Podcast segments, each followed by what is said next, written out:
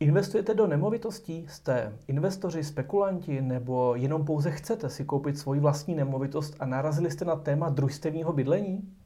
Protože mě to téma taky hodně zajímalo, tak jsem si pozval Michala Moučku, který je dneska předsedou čtyřbytových družstev a či, jejich portfolio čítá zhruba 500 nemovitostí. Michale, zdravím vás a dobrý den. Zdravím vás. Já děkuji, že jste přijal mé pozvání, protože řekl bych, že družstevní bydlení je pro spoustu lidí už dneska hodně pase. Já jsem vždycky vnímal, že družstevní bydlení a družstevní financování už je dávno za zenitem. A přitom poslední rok, dva vnímám, že se eh, možná počet družstev rozrůstá. Jak je to dneska s tím trendem? Já bych skoro řekl, že je to právě naopak, než to říkáte. V poslední době je totiž čím dál tím složitější získat hypotéku. Je čím dál tím složitější dát dohromady vlastní zdroje, je čím dál tím složitější projít bonitně, mít čisté registry. A družstevní financování je jeden ze způsobů, jak tohle všechno můžete vyřešit. Uh-huh. Chápu, že je to trochu paradox, protože dneska banky hlásí rekordní zase roky nebo rekordní měsíce, že všichni žádají o hypotéku, eh, všichni chtějí kupovat, hodně se kupuje cash. Ale přesto je velké množství lidí, kteří prostě tu hypotéku nezískají.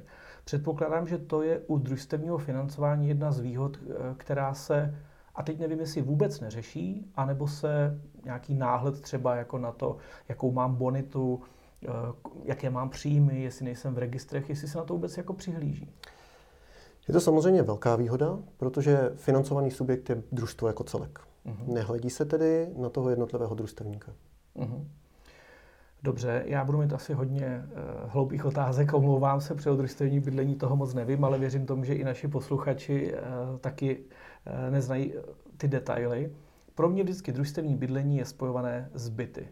A za mě vždycky bytové družstvo byl celý dům, který má 20-30 bytů, kdysi vzniklo jako bytové družstvo a po revoluci nebo 5-10 let zpátky se rozhodlo o převodu do osobního vlastnictví. Lze financovat na družstvo i jinou nemovitost než jenom byt?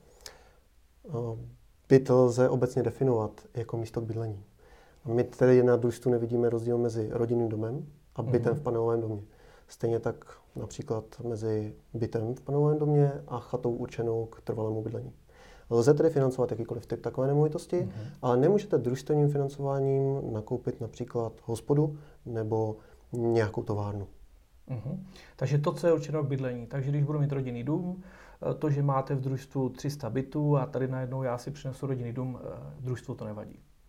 Ne, to nám vůbec nevadí a skoro bych řekl, že to je velmi častý scénář. Navíc spousta družstevníků velmi ráda přichází s bytem a následně ho jdou vyměňovat prostřednictvím družstva za nějaký rodinný dům. Mm-hmm. Jaké, jaký, jaké typy lidí vlastně vás eh, kontaktují? Já jsem si myslel, že ten hlavní důvod je ten, našel jsem si nemovitost, jdu do banky, banka mě odmítla a hledám nějakou alternativu. Nebo... Je to tak. Je to tak často. Řekněme, že v posledních dvou, třech letech je to tak nejčastěji. Uh-huh. Dřív to tak samozřejmě nebylo. Družstevní financování využívali hojně lidé, kteří neměli adekvátní věk, neměli adekvátní příjem, jeden z manželů byl na mateřské dovolené nebo něco tomu podobného. Dnes právě díky tomu, jak s trhem zamával covid a všechna ta omezení, která fungují, stejně tak jako to, jak vypadají registry spousty lidí po tom, co si nechali odložit splátky, celkem ano. nešikovně. My jsme jeden z těch subjektů, který opravdu může získat peníze na financování bydlení relativně jednoduše a hlavně levně. Uh-huh. Takže myšlenka družstevního financování v té vaší podobě je taková, že družstvo vlastní nemovitost, kterou já potřebuji nakoupit, nevlastním ji já, jsem družstevník toho družstva, to je asi jenom rekapitulace pro ty, kteří nevědí ani teda, tím se možná mohli začít, co je družstevní financování. Družstvo vlastní nemovitost, pomůže mě ji zafinancovat. Já jako družstevník jsem tedy nájemníkem a platím nějaké měsíční fee, nějaké poplatky, nájem, Eh, případně nějaký fond oprav a jednoho krásného dne, když všechno dobře dopadne, tak si můžu nemovitost převízt do osobního vlastnictví. Je to správně, ale trufám si totiž, že kdyby to bylo pouze takhle, tak to pro družstevníky není zase tak zajímavé. Uh-huh. To důležité, co jste vynechal, je totiž skutečnost, že družstevník celou dobu vlastní tzv. družstevní podíl. Uh-huh. Jde tedy o zvláštní formu vlastnictví, práv a povinností k dané nemovitosti, která přesně definují, že když zaplatí anuitu, Převede se nemovitost do jeho osobního vlastnictví. Ale i za tu dobu, co nevlastní anuitu, může například sousedovi prodat svůj družstevní podíl. Nebo může nemovitost vyplatit a prodat ji třetí straně ne vždycky na to potřebuje družstvo. Jak si ty, nebo jak si klienti vás ještě uh, kontaktují? To znamená, buď jsem nedostal uh, úvěr, uh, my spolu spolupracujeme v rámci jako Adolu, takže předpokládám, že tam je i nějací zadlužení klienti, kteří třeba potřebují financovat svoji nemovitost. Předpokládám, že to asi jako v dnešní době možná je velký objem lidí. Ano, skoro bych řekl, že ty poslední roky je jich víc, než tak, jak to bylo původně vymyšleno. Standardní družstevník by byl člověk, který přijde, má nějakou hotovost, ekvitu, která se dneska blíží 20% a chce koupit nemovitost, na kterou nemá jiné financování, například nedostal hypotéku. Uh-huh. Přijde tedy na družstvo, družstvo koupí nemovitost, on vloží do družstva jako členský vklad tu danou ekvitu, kterou má k dispozici a splácí si anuitu, byť termín splátka tady není na místě. Ale funguje to takto. Zhruba za 15 let má zaplacenou anuitu a nemovitost se převádí do osobního vlastnictví. Je ale pravdou, že poslední roky, zejména s tím, jak se nám komplikuje trh, se velmi často stává, že přichází družstevník, který má nemovitost a má nějaké právní vady na té nemovitosti, ať už je to probíhající insolvenční řízení, nebo vypořádává dědický podíl nějakému dalšímu člověku, který se s ním v dědickém řízení tahá o vlastnictví nemovitosti. Po případě se může stát, a to taky velmi často, že na nemovitosti jsou exekuce. Ty vyplácíme v poslední době opravdu velmi často. Mm-hmm. Protože nás sleduje hodně investorů, tak já jsem měl vždycky pocit, že to družstevní financování v dnešní době se objevuje jako nějaká varianta toho investičního fondu nebo nějaké akciové společnosti, kde eh, je to nějaká alternativa k nějaké majetkové struktuře. A proto možná někteří posluchači budou nebo by rádi věděli, a mě by to taky zajímalo, jestli je to vlastně ta vhodná alternativa. Jestli já jako spekulant, investor, je pro mě lepší založit eh, bytové družstvo se všemi výhodami a nevýhodami, budeme se tady o tom bavit, o vlastnické struktuře a, a co můžu ze zákona a podobně, anebo je lepší vlastně ty dvě věci oddělit, protože si nedodu představit, že třeba když za mnou někdo přijde, že má podíl na nemovitosti, je zadlužený, že je to ta správná investice, kterou bych já jako vložil do toho bytového družstva. Záleží, jaký typ investora jste. Pokud jste investor, který si od dané věci slibuje, že bude mít volné ruce při nakládání s nemovitostí, budete moci prodat, své volně vystěhovávat nájemníky nebo něco tomu podobného, pak družstvo rozhodně není ta správná cesta. Uh-huh. V první řadě totiž družstvo nemá vlastnickou strukturu jako třeba společnost s ručením omezeným. Ona nám nepatří. Patří jednotlivým družstevníkům ve formě těch podílů. Takže vlastnická struktura ubytového družstva není jako u společnosti s ručením omezeným. Vůbec ne. A pokud já chci vydělávat na obchodu s nemovitostmi, musím si založit nějakou společnost s ručením omezeným nebo akciovou společnost. Po případě musím nemovitosti vlastnit jako fyzická osoba. Určitě ne formou družstva, protože mm-hmm. to družstvo se nerovná mě. A majetkový podíl na tom družstvu nevlastním já. Já jsem na družstvu zaměstnanec. Mm-hmm. Takže vy jste zaměstnanec, který vykonává jak bych to řekl, zastupuje to družstvo navenek, eh, hospodaří, dělá účetnictví, evidenci, schvaluje tyhle ty eh, různé žádosti o financování, ale vlastníkem družstva jsou eh, jednotliví družstevníci. Ano, to říkáte správně. Já, já jako předseda bytového družstva mám spoustu jako příjemných a spoustu nepříjemných povinností. Mezi ty příjemné patří například přijímání nových členů. Aha. Mezi ty nepříjemné patří samozřejmě vyučování členů, kteří se například dostali do nějakého problému. A to, řekněme si upřímně, teď s tím, co nám provádí vláda, velmi časté. Mhm. Je to uh, nějaký rozdíl oproti tomu, co je v běžných letech? Velmi výrazný rozdíl. Fluktuace na poli na reality je obrovská. Mm-hmm. Jednak jsme zaregistrovali, že se mnohem rychleji prodávají nemovitosti, mnohem rychleji se nakupují nemovitosti, víc družstevníků má problémy. Každý den mám řádově 30 hovorů od lidí, kteří se dostali do problému, protože přišli o práci, mají zavřenou továrnu, jsou na karanténě nebo něco tomu podobného. Vztahuje se na ně uh, ta výluka na placení nájemného? Ne tak jednoduše, jak to bylo jako na začátku avizováno. My jako bytové družstvo totiž nejsme jednoznačně ani subjekt, který pronajímá nemovitosti, ani subjekt, který by od družstevníků vybíral nějaké splátky. Mm-hmm. Není to úvěrový vztah, ale zároveň to není ten klasický nájemní vztah. Ten družstevník si formou družstevního nájmu totiž mimo jiné platí anuitu a ta nemovitost mu jednoho dne bude patřit. Na to naši páni ministři trošku pozapomněli, když začínali na začátku minulého roku. A, takže tehdy nám to napáchalo opravdu velké škody. A jakmile se paní ministrině financí začala objevovat v televizi a začala proklamovat, že nebude třeba platit, měli jsme opravdu velké množství neplatičů. Jen tak pro zajímavost, ve standardních měsících jsme na zhruba jednom, maximálně dvou procentech lidí, kteří nezaplatí. Mm-hmm. Minulý rok, touhle dobou, to bylo kolem 27%. Tak to je, to je velká porce asi v tom financování těch úvěrů. To vám řeknu, to stálo za to. Hmm. Je, jak se k vám ty klienti dostávají? To znamená, kde je vlastně akvírujete? Eh, chápu, že eh, někdy to může být asi marketing. Viděl jsem nějakou reklamu na YouTube, to asi dneska používá hodně lidí nebo hodně firm. Jak se, k vám, jak se vlastně o vás ty lidé dozvědí? Tak jeden z důvodů, proč vás máme rádi, je, že jsme na vás vyrostli. Pravda je taková, že s Adolem spolupracujeme velkou spoustu let, už to je něco přes 10, a takové ty marketingové operace, které my běžně provádíme, jsou závislé třeba na dopisních kampaních, které právě využívají váš systém. Pravda je taková, že mimo to už dneska používáme i spoustu jiných cestiček. Například velmi často za námi potenciální družstevníky vodí realitní makléři, mm-hmm. protože těm se stane, že mají zájemce na nemovitost, ale ten neprošel například no, skrz posuzování bonity na hypoteční úvěru. Tak ho přivedou za námi. Když by to spadlo, tak, tak. ho zajistí financování. Přesně tak. Mm-hmm. No a velmi podobně k tomu začali v posledním roce přistupovat i bankovní poradci. Takže pokud jim člověk neprochází bonitně nebo z nějakého jiného důvodu na banku, mm-hmm. přivedou ho nejdřív za námi a velmi často i po pár měsících jako odchází s tím, že už splnil podmínky, které bylo potřeba, aby splnil a vyřizuje si vlastní hypotéku. Hmm. Jak je pro vás ten biznis zajímavý a v čem? Protože já jsem si vždycky myslel a když jsme tady měli tu přípravu, tak už jsme si to trošku vyříkali, ale pořád jsem čekal za družstevním financováním to něco, co mě jako spekulanta udělá nějakou velkou výhodu na trhu. Dostanu se k těm nemovitostem nebo Uh, nedej bože, tam bude možnost nějaká, jak se to říká slušně, levá uh, na družstevníky. Jo? Samozřejmě omlouvám se všem i posluchačům, i vám, protože jsme na trhu, na jakém jsme.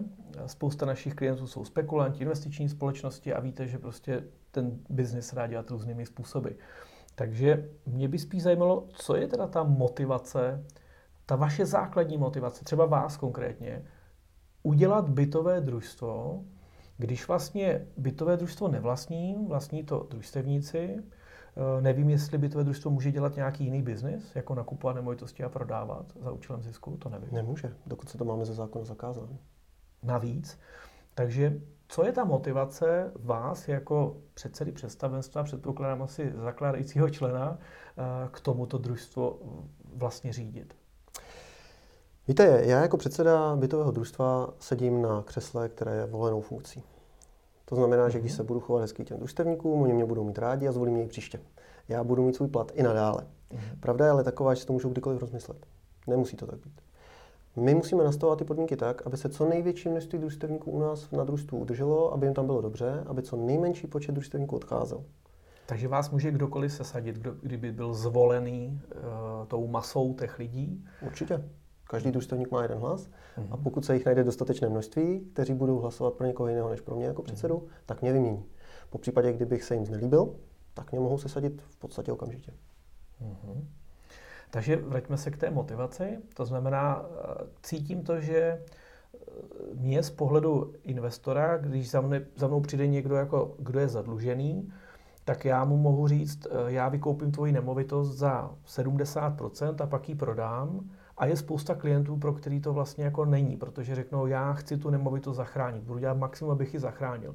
A v tu chvíli já jako spekulant vlastně o ten biznis přijdu, protože to prostě pro mě nemá řešení. Takže je to ten hlavní důvod, jako moci obsloužit větší množství klientů, nebo je to ta výplata, nebo... Pokud se na to díváte čistě z pohledu peněz, tak je to asi stejné jako srovnávat investice do akcí a srovnávat investice do nějakých velmi, velmi dlouhodobých dluhopisů s velmi malým výnosem. Uh-huh. To, co provádíme my na bytovém družstvu, je věc, která tu byla už mnoho dekád před námi. Funguje to velmi dobře.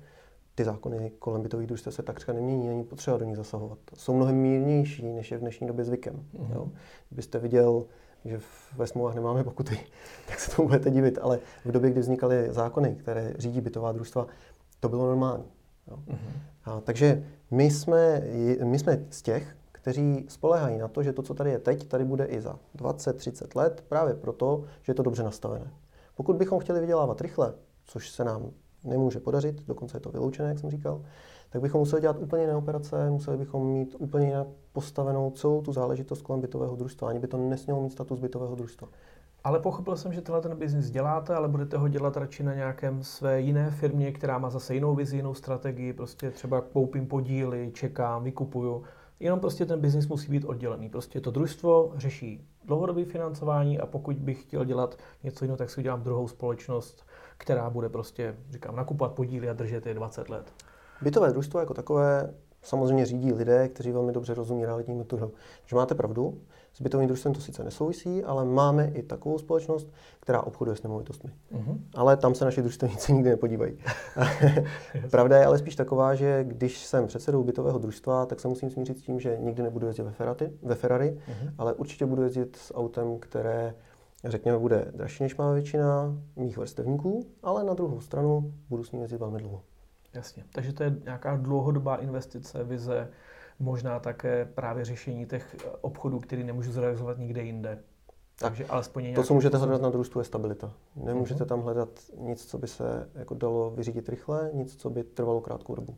Uh-huh. Uh, je tady prostor pro, ne, nechci říct dlužník, je tady prostor pro zájemce, kteří hledají to financování a předpokládám, že to, ten, kdo stojí za váma, je banka, která vlastně vám poskytuje nějaký dlouhodobý levnější financování, které vy pak poskytujete těm družstevníkům.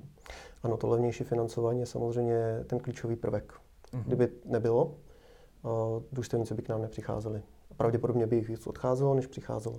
Pak by se to celé rozsypalo. To by nefungovalo.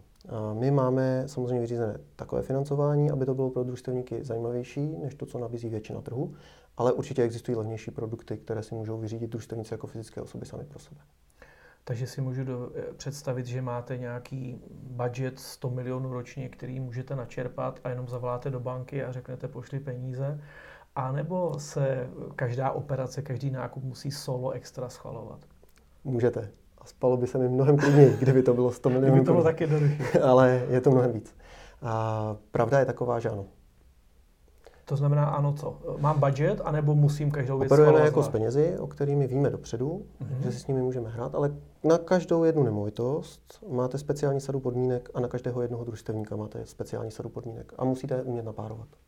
Takže pojďme možná probrat ty podmínky toho financování, které budou asi u družstev eh, velice podobné. Nebo to vlastně může mít každý družstvo nastaveno jinak? Třeba byste říkal 20% vlastních zdrojů. Můžu si dát jako podmínku, že nejsou potřeba žádné vlastní zdroje?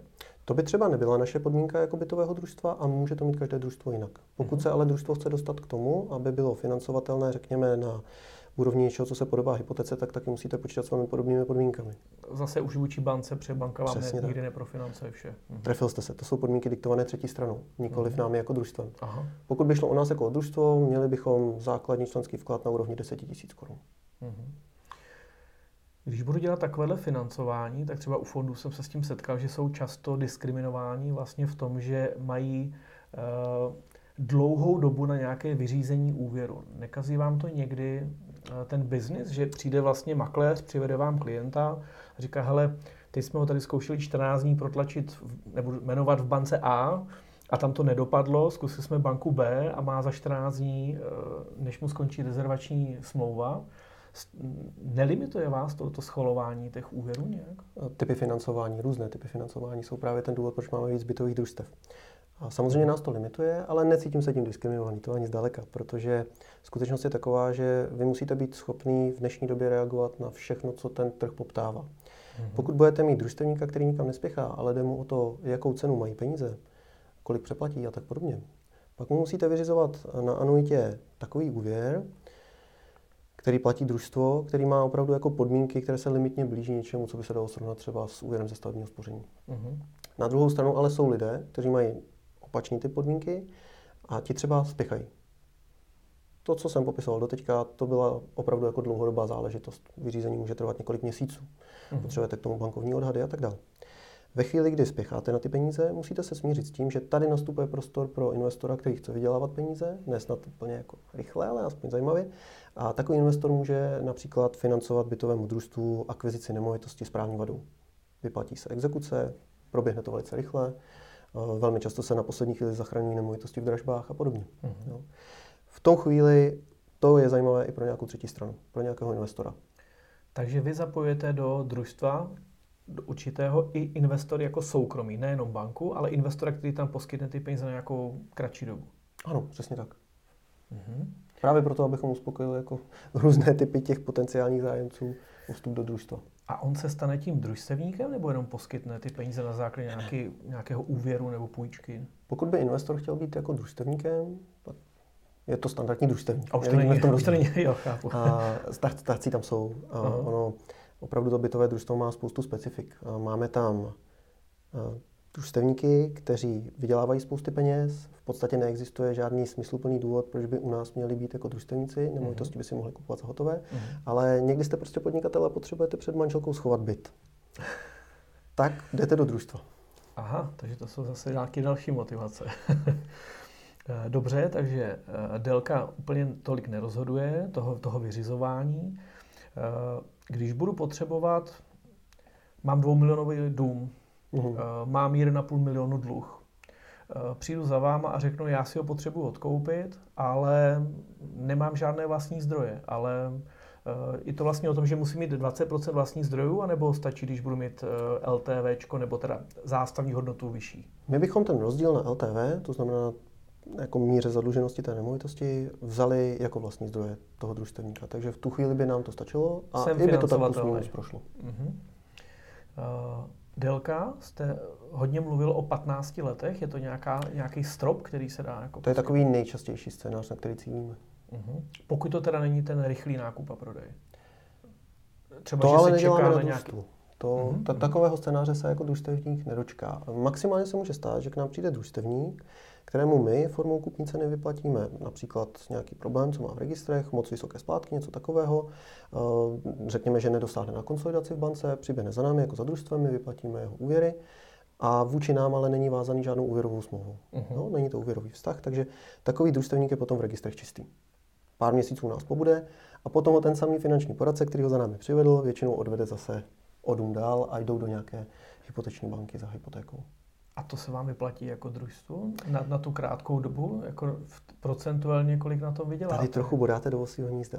Nám se to nevyplatí. To je samozřejmě pravda. A vysvětlujeme si tady, že bytové družstvo funguje na dlouhou dobu a pokud je tam někdo na půl roku, tak to pro nás není mm-hmm. zajímavý družstevník. Ale fakt je ten, že pokud ten družstevník přichází s takovýmto scénářem a to se přiznám, je věc, která je velmi častá, mě osobně to jako morálně pohoršuje. Tak on má sadu podmínek, od toho finančního poradce, které musí dodržet. Většinou jednou z těch podmínek bývá něco jako půl roku musíte vydržet čistý. Nesmíte jo, ne, ne od vás, ale od finančního poradce pak na to financování. Ano, přesně tak, od toho, co za námi přivede. Oni si řekněme, řeknou, víte, vy tady neprocházíte na vlastní hypotéku, protože máte moc vysoké splátky. To je nějaká kvota z Evropské unie, oni tam páni jako vymýšlí spoustu zajímavých věcí, tak si řekli, že zametou slichváři, aby je jako nějakým způsobem poodstranili, tak zkomplikovali život člověku, který potřebuje konsolidační úvěr nebo hypotéku. Mm-hmm. Výsledek je ten, že se ten člověk někde musí vyčistit. Mm-hmm. Takže přijde za námi, skutečně poskytneme dostatek peněz na to, aby se vyčistil a on dostane se do instrukcí, kterou musí držet po určitou dobu, řekněme řádově půl roku, rok. Pokud se takový člověk udrží a nevezme si nový úvěr, nekoupí si nové auto nebo něco podobného, tak je všechno v pořádku, odchází od nás. My trošku pláčeme a je nám holí to, ale prostě odchází. Na druhou stranu, když to řeknu upřímně, u nás jsou dneska takové nebankovní společnosti, které když vidí, že jim dneska zaplatíte úvěr, který nich splácíte, tak už zítra vás budou bombardovat novou nabídkou a jednoho dne prostě ten desetitisícový kočárek pořídíte. Už jsem to někdy říkal v nějakém videu nebo v nějakém rozhovoru, že si myslím, že za problémem eh, biznesu s realitami, spekulanty, exekucemi a dražbami často nestojí ti, kteří ty nemovitosti vykupují, ale často ty banky nebo ty bankovky, které na začátku cpou těm lidem ty peníze, když vědí, že to je neřešitelné. Takže chápu to tak, že te, ta logika je něco jako u kreditních karet. Vím, že můžu dát kreditní kartu zadarmo, když ji dobře používáš, nic za to nezaplatíš, ale já vím, že 10-20% lidí prostě stejně tu kreditní kartu nesplatí včas a pak mě bude platit 10, 20, 30% měsíčně. Ano, není to náš nápad, ale bohužel to takhle v praxi funguje. Družstevník za námi přijde, má nějakou metodiku, které se má držet, on se jí nedrží a pak u nás zůstává. A to je bohužel častější scénář, než že vydrží dodržovat všechny ty pokyny svého finančního poradce po dobu delší než půl roku. Hmm, zajímavý. Uh, já bych se teďka zeptal trošku na rizika. Pořád tam eh, cítím to, že eh, družstvo je, a je to často zmiňováno, děláme i s Tomášem Kučerou tady nějaký seriál o investování, takže vždycky, když se bavíme o družstvech, tak trošku říkáme, že družstvo je vlastně má ty neomezené pravomoce a často ten družstevník je tam jako ten, kdo se musí žádat, prosit a schvaluje se podnájem a pronájem a opravy. Mě by teďka zajímaly spíš rizika z pohledu toho mě jako družstevníka. Mám 1,5 milionu jsem od vás dostal na financování, mám dům za 2 miliony, vy jste mě to profinancovali na 15 let a hezky si žiju a celé 2, 3 měsíce řádně splácím. to moc dlouho neplatíte. Dobře, tak 2-3 roky. Uh, ubývá mě nějaká anuita. Mimochodem v té splátce, kterou platím, ten nájem platím co? Tam jsou víceméně čtyři položky, takové ty hlavní. Je tam splátka úvěru, který uh-huh. má mhm. družstvo. Uh-huh. Je tam fond oprav, ten tam musí být ze zákona, pojištění nemovitosti, to máme jako součást platby, což uh-huh. je problém třeba, když si srovnáváte, kolik stojí měsíčně družstvo a kolik stojí hypoteční úvěr, uh-huh. protože prostě toto je součástí. A pak je tam samozřejmě nějaký chod družstva. Tam jsou mimo jiné platy zaměstnanců družstva, ale to jsou jako relativně drobné položky. Řádově 95-90% toho družstevního nájmu jde právě na splátku úvěru. Uh-huh. A z těch eh, položek jste právě potom, z těch, toho zbytku jste vy hrazeni jako zaměstnanci, eh, kteří spravují to družstvo. Takže chápu, že kdybych se ptal na váš benefit, čím více eh, družstevníků a tím více nemovitostí, tím větší plat. Přesně tak. A ta dlouhodobost. Ale ještě zpátky teda k tomu riziku.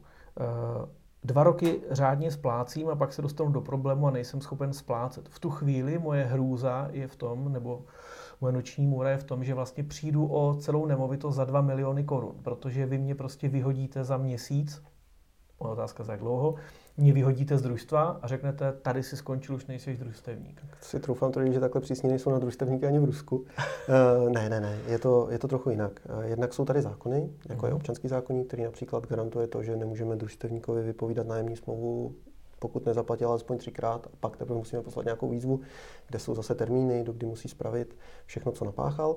Do té doby se na něj jakoby skládají ostatní družstevníci. Jo, to je taková ta kolektivní mm-hmm, výhoda, mm-hmm. že když nezaplatíte vy, platíme úvěr jako družstvo z toho, co platí ostatní a ono to nějakou dobu vydrží. Ve chvíli, kdyby to trvalo delší dobu, tak vás samozřejmě můžeme vyloučit z toho družstva, pokud nereagujete na žádné výzvy, všechno ignorujete, ale i v tu chvíli to probíhá asi mírnější formou, než si představujete, protože bytové družstvo by vyčíslilo anuitu. Ta z větší části se stává z toho spláceného úvěru, takže podle toho, co se skutečně zaplatilo. Milion 350, může být. něco jsem zaplatil. Tak řekněme, že anuita by byla milion 350 a rozumnější družstevník si v tu chvíli může ještě vybírat. Pokud je to družstevník, kterého jsme vyloučili pro neplacení a komunikuje s námi, většinou nám sdělí proč. Teď v těch posledních uh, měsících nebo posledním roce je to velmi často proto, že se zhoršila jeho finanční situace, dáno těmi všemi omezeními. A v tu chvíli my mu zpravidla nabízíme nějakou jako levnější alternativu bydlení. Mm-hmm. Takže pokud jste měl rodinný dům za 5 milionů, nemůžete si ho dovolit, ale komunikujete, můžeme se domluvit například na tom, že zvládnete dům za 3,5 milionu. Přestěhujete se, vyberete si ho. Mm-hmm. Běžíte dál a pokračujete. A nebo pokud se opravdu ta nemovitost prodává, je otázkou jak, může se vydražit. To je u, u člověka, který nekomunikuje. O tom rozhodujete vy jako družstvo? Uh, o tom rozhodujeme my, jenom pokud nekomunikuje ten družstevník. Pokud ten družstevník komunikuje, necháme ho dokonce i vybrat si realitní kancelář, která tu nemovitost prodá. A samozřejmě za cenu, kterou si on diktuje, pokud teda nechce desetinásobek tržní ceny. Ano, pokud nechce čekat. Uh-huh. To znamená, uh, já komunikuju, domluvili jsme se, že si přinesou kamaráda tady Karla, který dělá v realitní kanceláři ABC.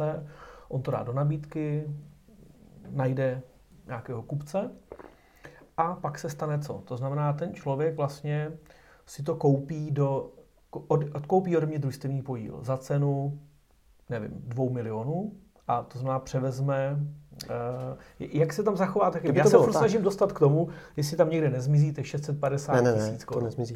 Uh, kdyby to bylo tak, že ten družstevník má vůči nám jako družstvu zbývající anuitu 1 300 000, uh-huh. ať se to dobře počítá, a řekněme, že ten kamarád, který prováděl činnost realitního makléře, si vezme 100 tisíc, ať se to taky dobře počítá, dobře. tak eh, všechny náklady spojené s družstvem a realitní kanceláří spolknou dohromady 1 400 tisíc korun. Uh-huh. Zbylých 600 tisíc korun je ale vyplaceno tomu družstevníkovi, protože to je něco, na co má nárok on v rámci svého družstevního podílu. Uh-huh. Ale, a na to pozor, on má nárok taky na členské vklady. To znamená právě ty vlastní zdroje, které na začátku dával do družstva. A ty jsou součástí anuity. Takže pokud on například na začátku měl další 400 tisíc korun jako členský vklad, tak ten mu v tu chvíli vrátíme. Mm-hmm. Takže by tam vlastně nemělo hrozit to, že uh, přijdu o tyhle ty peníze. A teď ještě moje otázka zní, to je zákonná nějaká úprava, anebo toto, když budu chtět uh, ne investovat, ale koupit od jakéhokoliv družstva, ne od vás, uh, nějaký byt a umět jako financovat ho, tak bych si tohle měl uh, hledat ve stanovách toho družstva, protože to může být uh, Toto je zákonná úprava, uh-huh. ale v praxi je to samozřejmě trošičku složitější. Já jsem vynechal, jako pro jednoduchost jsem vynechal některé transakční náklady typu kolku na katastru, kdy musíte jo. dát na katastr dvoutisícový kolek, platí ho družstvo a odečteme ho samozřejmě jako z členského vkladu toho uh-huh. družstevníka. Uh-huh. Po případě třeba smlouvy, kupní smlouvu musí někdo napsat, je otázka, jestli tam je realitní kancelář nebo tam není. Takže takovéhle náklady se samozřejmě odčítají taky. Jsou ale platí nějaké družstvo, náklady třeba za převod, eh, třeba některé družstva mají třeba 10 000 korun za převod družstevního družstevních práv, který si eh, započítává družstvo nebo něco Ano, ale to se různí a to může mít každé družstvo ve stanovách upraveno jako jinak. I ty uh-huh. naše družstva to mají každé trošku jinak. Uh-huh. Takže jsou tam družstva, která jsou připravené na to, že přicházíte a máte relativně vysoký poplatek za přijetí nového člena družstva, uh-huh. ale pak si to můžete převádět, jak chcete, už vás to nic nestojí. Jo. Ale máme tam i družstvo, kde se opravdu jako převádění vždycky musí platit. Není to sice tak vysoký poplatek, jsou to řádové jednotky tisíc, ale musíte to udělat pokaždé, když se rozhodnete, že v pondělí převedete družstevní podíl tetičce, tetička v úterý převede družstevní podíl strýčkovi a takhle mm. dál a dál. Co kdybych se rozhodl, že eh, ten byt převedu do osobního vlastnictví. To znamená, uplynuly dva, tři, čtyři roky, já jsem si vyčistil moje krásně pomalované registry, eh, našel jsem si novou práci, mimo Adol, eh, banka mě dala, banka mě dala hypotéku a já si to chci přefinancovat, protože možná tady nepadla ještě jedna otázka. Není pro mě vlastně handicap toho družstevního financování na 15 let proti tomu, když, no já už ne, ale když je člověk mladý a může si to vzít jako na 30 let u banky, dneska s úrokama kolem 2%, pohybuje se to financování eh, u vás podobně, kolem nevím, 2, 3, 4%, jako u těch bank? To srovnatelné asi s úvěrem ze stavebního spoření. Ta mm-hmm. metodika, jak se chová vlastně anuita, je relativně podobná. Uh-huh. No, že družstevník si vlastně jako spoří ty peníze, neuročí se teda dál, uh-huh. ale přihazuje, přihazuje a neustále zvedá ten svůj, hodnotu toho svého družstevního podílu, až se jednoho dne potká na tom, co má zaplatit za anuitu. Pak se to celé odčítá. Je to úplně jiný systém a samozřejmě ho taky využívá jiný typ člověka. Pokud budete mít možnost odejít od družstva, vyřídit si hypoteční úvěr na 30 let, pak budete měsíčně platit méně. Ale jsem si tak říkal jistý, že celkově zaplatíte víc to tak prostě Vzhledem bývá. té doby, ano, tak. ano. Platím menší částku, ale přeplatím na úroce. Tak, tak, tak.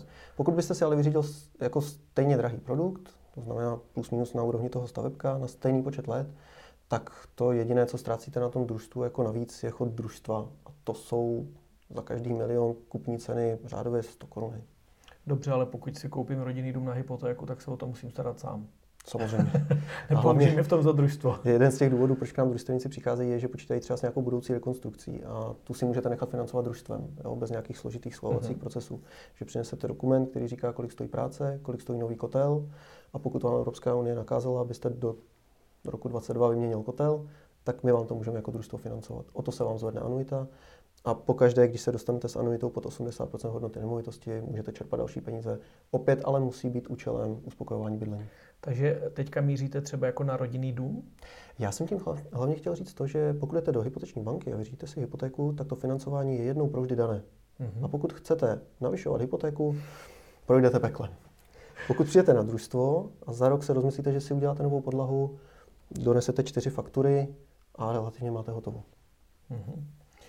Dělá se tam nějaké přecenění, nebo když eh, rozhodujete o tom, koho přijmete a nepřijmete, prochází to také nějakou eh, posouzení znalcem, žádost do té banky, asi nemusíme jmenovat, kdo vás financuje, ale předpokládám, že tam dáte znalecký posudek a banka rozhodne, jestli tu danou nemovitost je vhodné dát do zástavy a kolik peněz na to poskytne. Víceméně máte pravdu. Musíme samozřejmě zařizovat odhady, ty odhady musí být v nějakém poměru proti hodnotě nemovitosti, musí to být opravdu jako, mm, nemůžeme čerpat financování na úrovni vyšší než 80% hodnoty. Takže to se musíme vejít. To je mhm. třeba jedna z těch podmínek právě na družstevníka. Pak jsou tam podmínky, ale ty jsou na nás jako na družstvo, nejsou tam podmínky vysloveně jako na družstevníky samotné. Takže Řekněme, že člověk, kterému je 80 let, u nás může být družstevníkem, který přichází jako nový, úplně stejně jako člověk, kterému je 20 let. A ani s mhm. jedním z těch lidí by se běžně banky jako příliš bavit nechtěli. Jo. Chápu, nevím, jestli jsem ještě něco zapomněl, ale financování procenta jsme probrali. Eh, pro mě to je hodně zajímavý, protože jsem eh, vždycky počítal s tím, že eh, co mě třeba hodně zaujalo, že je to volená funkce a mohl by vás někdo odvolat. to asi pro zakladatele by nebylo moc příjemný, ale pokud asi jsou všichni happy, spokojení a funguje to, tak si myslím, že to může být asi jako zajímavá investice, jako dlouhodobá varianta k tomu nakupování, financování přes banku. Myslím jako pro vás, ne pro družstevníky teďka. Tak zrovna pro nás to opravdu jako jediné, čeho docílíme, když budeme mít víc družstevníků, je větší plat. Pravda je taková, že my nemáme nic z družstevníka, který neplatí. Pokud někoho vyloučíme, tak to děláme jako s tím, že to pro nás znamená jenom jako papírovou válku, problémy, starosti. Mm-hmm. To je taková ta práce, kterou dělat nechcete.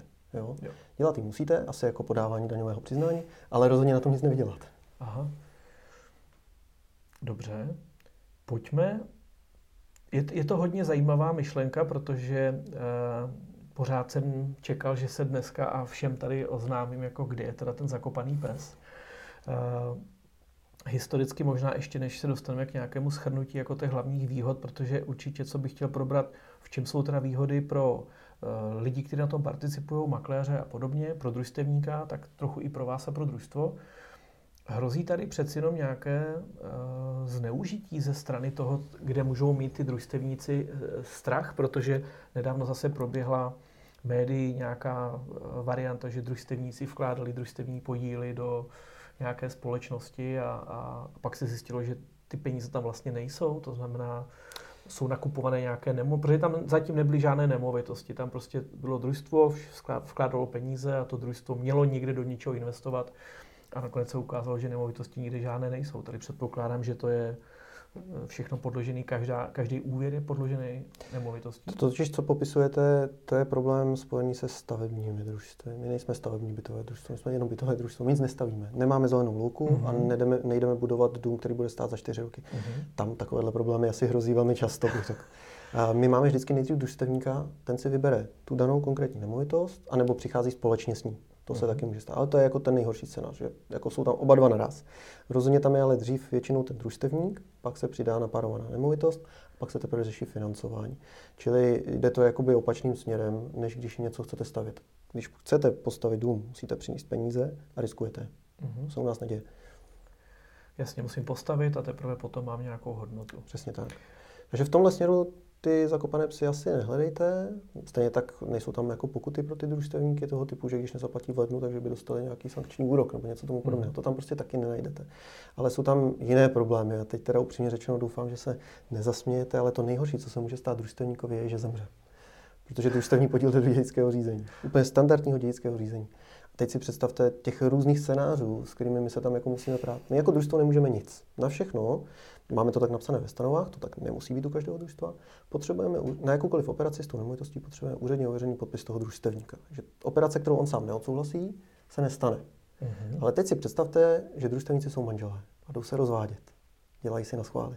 Mm-hmm. Což nevím, prej se to stává. To se stává. Čas od času. Uh, méně často, ale o to hůř vypadají scénáře, kdy opravdu jeden z těch družstevníků zemře. To, co se jako v České republice asi dost nešťastně řeší, je dědické řízení třeba vůči nezletilým dětem. Jo. Uh-huh. On takový nějaký jako státní úředník, který rozhoduje za pětileté dítě, co bude s družstevním podílem, Učil který nařídí mamince, která je na mateřské dovolené, že má dítě vyplatit. To je to nejhorší, s čím se můžeme potkat. Uh-huh. A to jsou opravdu jako scénáře, které my potom jako družstvo horko těžko řešíme, protože spousta družstevníků na to, že zemře, prostě není připravená. Ne, každý se na to připraví asi. No. a tam to potom dopadá všelijak. Jo. E, ještě horší jsou dědicové, kteří jsou dospělí. Každý z nich může chtít něco jiného. Jeden chce peníze, jeden chce nemovitost. A to jsou opravdu jako scénáře, které si těžší představit. Jestli jste zažil nějaké dědické řízení, kde šlo o majetek, tak víte, že i rodiny, které drží pohromadě, se velmi často rozhádají. Ale my, jako bytové družstvo, nabízíme v dědickém řízení ještě jednu variantu, která v tom standardním řízení nebývá. Tady je posudek od notáře na 5 milionů korun třeba z toho vašeho případu. A my víme, kolik je anuita. Tady je ta hromádka s těmi dvěma půl miliony například. A mm. jestli chcete, tak si ji vemte. Je tady. Jo. A co tohle udělá jako se spoustou lidí v dědickém řízení, to si neumíte představit. Na druhou stranu jsem zase zažil případy, kdy, eh, nebo spíš teďka jeden případ z nedávné doby, kdy jsme řešili nějakou nemovitost, podíl na té nemovitosti a vlastně jeden z těch pozůstalých, dva bratři, jeden z těch pozůstalých vlastně uh, ignoroval dědické řízení kvůli nějakým svým dluhům. To znamená, nedostavil se, už to je, já nevím, druhé, třetí kolo, dva, tři roky to trvá a vlastně ta nemovitost je zablokovaná, nikdo nedostal své peníze a to je jako další věc, že vlastně ta nečinnost nebo ta ignorace a to Uh, úplně neznám to dědické řízení a ty postupy těch notářů, ale už prostě jako dva roky ta nemovitost je zablokovaná právě tady nějakou tou schválností. No. No to často nemusí být schválnost. Já s chodou okolností teď řeším případ, který se tomu velmi podobá, jen ten člověk nedělá jako na schvál, ale prostě se zvedl, utekl někam do Německa a nikdo neví, kde je. Mm-hmm. No. Takže jeden z dědiců, ten má shodou okolností nějaké svoje závazky, potřeboval by je co nejdřív zaplatit, se s námi domluvil, že na nás převede jenom ten svůj podíl, my mu ho vyplatíme a pak se bude dva roky, možná ještě déle, čekat, jak dopadne ten zbytek. No. Ale obchodujeme obecně i podíly na nemovitostech.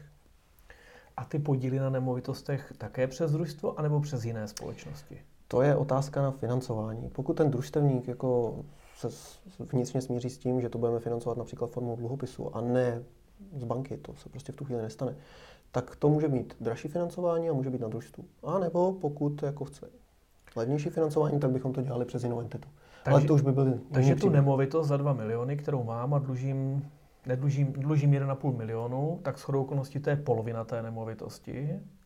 Tak když vám půjdu pro financování, tak vlastně to nepůjde tím bankovním úvěrem, ale musí se to udělat přes nějaký dluhopis nebo Tak my bychom ty podmínky vůbec nesplnili v tu chvíli, takže uh-huh. buď máme jako celou nemovitost a můžeme se bavit o tom levnějším financování, anebo máme celou škálu různých jako dražších typů financování a s tím, že ty nejdražší se pohybují někde na úrovni 9-10%, takže ono to jako není nic strašidelného pro nás jako pro družstvo, myslím. Uh-huh.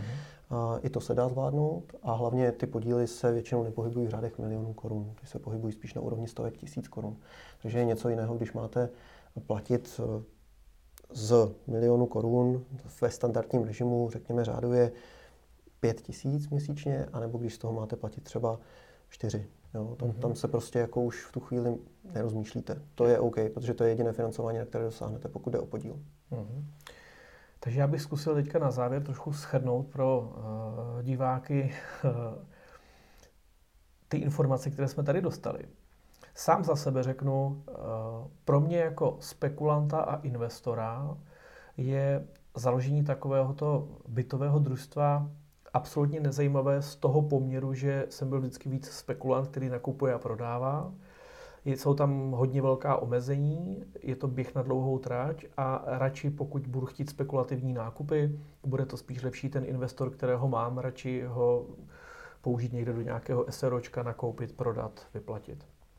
Na to dlouhodobé financování to může být zajímavé protože pokud třeba mám nějaký zdroj těch lídů nebo těch obchodů, které za mnou přichází a nejsem schopen uspokojit, třeba právě protože ty lidi řeknou, nechci o to přijít, nemám kde bydlet, v životě se nevystěhuju, tak je to nějaká varianta, jak tyhle ty lidi zafinancovat.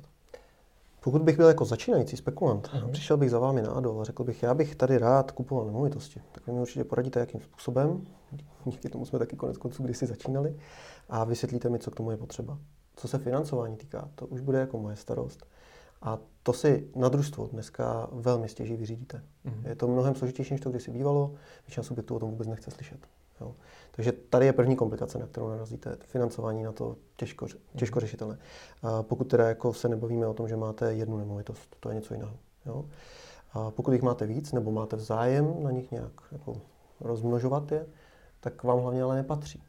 Kdykoliv se vám může stát, že vás ti družstevníci odvolají, sesadí vás té funkce a vy si tady jako něco schraňujete, vymýšlíte, děláte stanovy, pracujete na tom dnem i nocí, máte s tím spoustu starostí, o ty družstevníky se skutečně musíte starat. Jo? Pokud mm-hmm. poteče družstevníkovi uh, toaleta, tak prostě musíte vyřešit, že o půlnoci teče toaleta. No a takové podobné věci. A to se vám nevrátí, protože vy tam nic nevlastníte. To je mhm. celý ten jako kámen, proč se vám to nevyplatí jako investor. A pokud chcete spekulovat, no tak to potřebujete vydělávat rychle. Na to se hodí SROčko. Mm-hmm. Poradce, finanční poradce, realitní makléř, chápu, to jsou zdroje nějakých obchodů, kteří vás eh, jako jední eh, živí, to znamená, vy jim pomáháte financovat jejich obchody, které by třeba padly. Mm-hmm. Družstevníka jsme taky asi schrnuli, to znamená, že neprojdu příjmama, mám nějaké zadlužené nebo mám špatné registry. Prostě chápu asi, myslím, že každý z posluchačů pochopil, jako kam se to asi směřuje, kteří typy eh, klientů k vám přichází. A zkuste mi teda ještě jednou teďka shrnout uh, ty vaše motivace. Uh, v čem je to zajímavé tedy pro vás? Je to ten opravdu ten dlouhodobý biznis a jako jedna noha toho biznesu? Ano, je to dlouhodobý a hlavně trvalé udržitelný biznis. Mm. To je to nejdůležitější na tom. Pokud v tom hledáte jako cestu k snadným a rychlým penězům, tak se s tím rozlučte. Je to opravdu jako úmorná práce, zvlášť v těch letech, kdy lidé trpí jako různými neduhy typu omezení toho covidu, tak se vám prostě stává, že dnes a denně stáváte s tím, že čekáte, kolik lidí se vám ozve, že tu situaci nezvládá. Mm-hmm. Jo? Mm-hmm. To se prostě reálně děje, to musíte řešit. A jsou to jako vaše ovečky, musíte se o ně starat. Za to berete ten plat. Takže musíte řešit problémy, o kterých jako musíte vědět, jak se řeší. Mm. Nás baví takovéto učení se. My máme rádi různé typy procesů, které se dají provádět, rádi vymýšlíme řešení podobných problémů. A tím jsme byli vždycky známí. I mm. předtím, než jsme zakládali první družstvo. Že obecně za to je to právě proto, že tohle se dá dělat hodně dlouho a ti lidé od nás jako moc často neodcházejí. Mm. Takže pak řešíte i takové ty věci jako kouření na chodbách, eh, rekonstrukce bytů, eh, kočičky, pejsky a podobně? Tak my shodou okolností teda nijak neomezujeme zvířata, že kočičky a pejsky neřešíme. Je pravda, že jsme měli družstevnici, která zakopala otce na zahradě po tom, co zemřel, tak, tak to jsou takové ty největší extrémy. Měli jsme družstevníka, který zbořil vlastní dům při nějaké nešikovné rekonstrukci. Takové věci musíme řešit. A, ale to jsou prostě věci, na které se buď umíte připravit, anebo v situaci, kdy se stanou, tak se jim zasmějete, odvykládáte někde před diváky a oni se zasmějou taky. A, ale v tu chvíli, kdy to řešíte, to je peklo. Jo, ono, když vám najede kriminálka jako na zahradu, rozbagruje ji těžkou technikou a nic vám neřekne a zjistíte to po pár měsících, to je hrozný. Jo. A Chápu. takhle ten stát funguje. Tohle se vám reálně může jako vlastníkovi nemovitosti stát. Michale, děkuji moc za váš čas. Já si myslím, že zase jsme nahlídli pod pokličku toho, eh, těch informací, kam se normálně nedostaneme. Pokud nás sledujete a rozhovor se vám líbil, poprosím o like nebo daní odběru a pokud máte na Michala nějaký dotaz, zkuste ho přidat pod video a poprosíme Michala, aby nám na to odpověděl. Díky Michale. Děkuji moc. Hezký den. Taky přeji hezký den. Naschle. Naschledanou.